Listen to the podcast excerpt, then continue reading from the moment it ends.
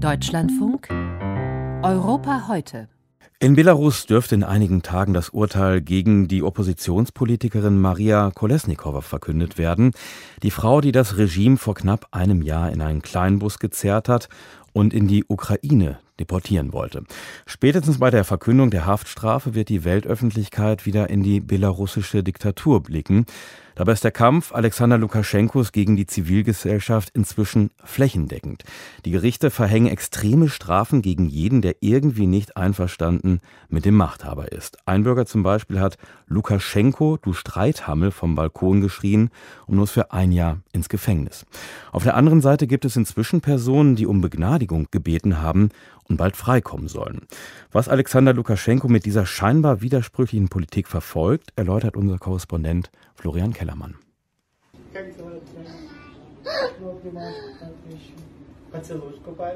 Ein Film mit einer Szene voller Glück, veröffentlicht gestern auf Instagram. Der leitende Angestellte einer IT-Firma umarmt freudig seinen kleinen Sohn. Ein Kritiker von Machthaber Alexander Lukaschenko, der vor einigen Tagen aus der Untersuchungshaft entlassen wurde, nach fast einem Jahr. Und nicht nur er, etwa gleichzeitig kamen vier Mitarbeiter des Pressclub Belarus frei, einer privaten Fortbildungseinrichtung für Journalisten. Also fünf politische Gefangene weniger in Belarus. Doch die Freude war alles andere als ungetrübt, erklärte die freigelassene Julia Slutskaya, Vorsitzende des Pressclubs gegenüber Radio Svoboda. Wir sind begnadigt worden. Die Bedingungen für so eine Begnadigung sind, man muss sich schuldig bekennen, man muss die doppelte Summe des verursachten Schadens begleichen und eine Bitte um Begnadigung an den Präsidenten schreiben.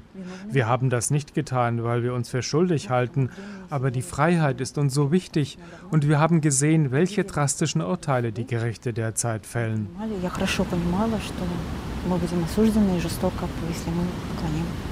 Man sieht Julia Slutskaya an, wie schwer es ihr gefallen ist, Lukaschenko um Gnade zu bitten, wie sehr sie sich erniedrigt fühlt. Medien berichten, Alexander Lukaschenko könne im September weitere politische Gefangene begnadigen. Das sei ein neuer Schachzug des Regimes, sagt der belarussische Politologe Valeri Karbalevich.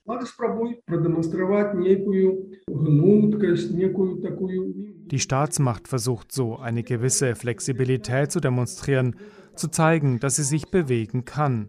Mir scheint, das liegt daran, dass die Wirtschaftssanktionen des Westens zu wirken beginnen. Die US-Sanktionen etwa sind ziemlich unangenehm. Die Absolutbank ist auf die Sanktionsliste der USA gekommen und ihr Geschäft liegt weitgehend lahm. Und das drohe auch Banken, die für die belarussische Wirtschaft eine zentrale Rolle spielten, so Karbalewitsch.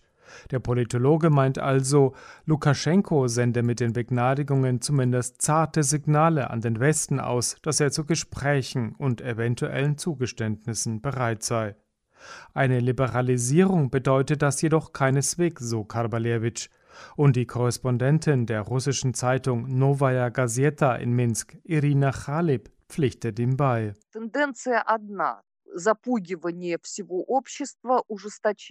Die Tendenz ist eindeutig, die Menschen sollen immer mehr eingeschüchtert werden. Die Repressionen nehmen immer mehr zu. Ich erinnere daran, dass es selbst 1937 während des großen Terrors in der Sowjetunion einzelne wenige Freisprüche von Angeklagten gab. Wie damals gelten heute in Belarus de facto keine Gesetze und auch keine Verfahrensregeln werden beachtet. Tatsächlich sei die Gesamtzahl der politischen Gefangenen inzwischen auf 653 gestiegen, erklärte die Menschenrechtsorganisation Vjasna am Montag. Denn Gerichte verhängen selbst für harmlose Begebenheiten drakonische Strafen.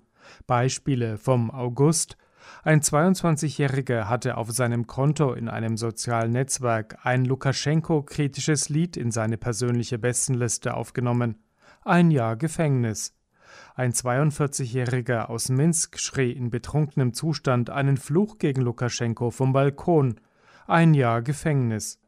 Auch die Polizei kenne keine Grenzen mehr, sagt die Journalistin Khalib und erzählt, wie es einer Freundin vor wenigen Wochen erging. Sie gehörte dieser Gruppe von Frauen an, die weiß gekleidet und mit weißen Regenschirmen durch die Stadt spazieren. Eine Form des stillen Protests gegen Lukaschenko. Die Polizei kam um 6 Uhr am Morgen zu ihr nach Hause, durchsuchte ihre Wohnung und nahm alles mit, was eine weiß-rote Färbung hat.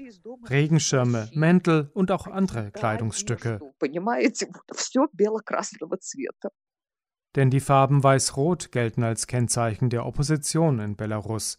Die Freundin habe das Land inzwischen verlassen, sagt Irina Chalib. Der Geist der Belarussen, die mit Lukaschenko nicht einverstanden sind, sei jedoch nicht gebrochen, so die Journalistin. Die Menschen gingen zwar derzeit nicht zum Demonstrieren auf die Straße, doch sie blieben solidarisch. Wer verhaftet wird, könne sicher sein, dass die Nachbarn die Katze aufnehmen und schon für die womöglich bald verhängte Geldstrafe sammeln.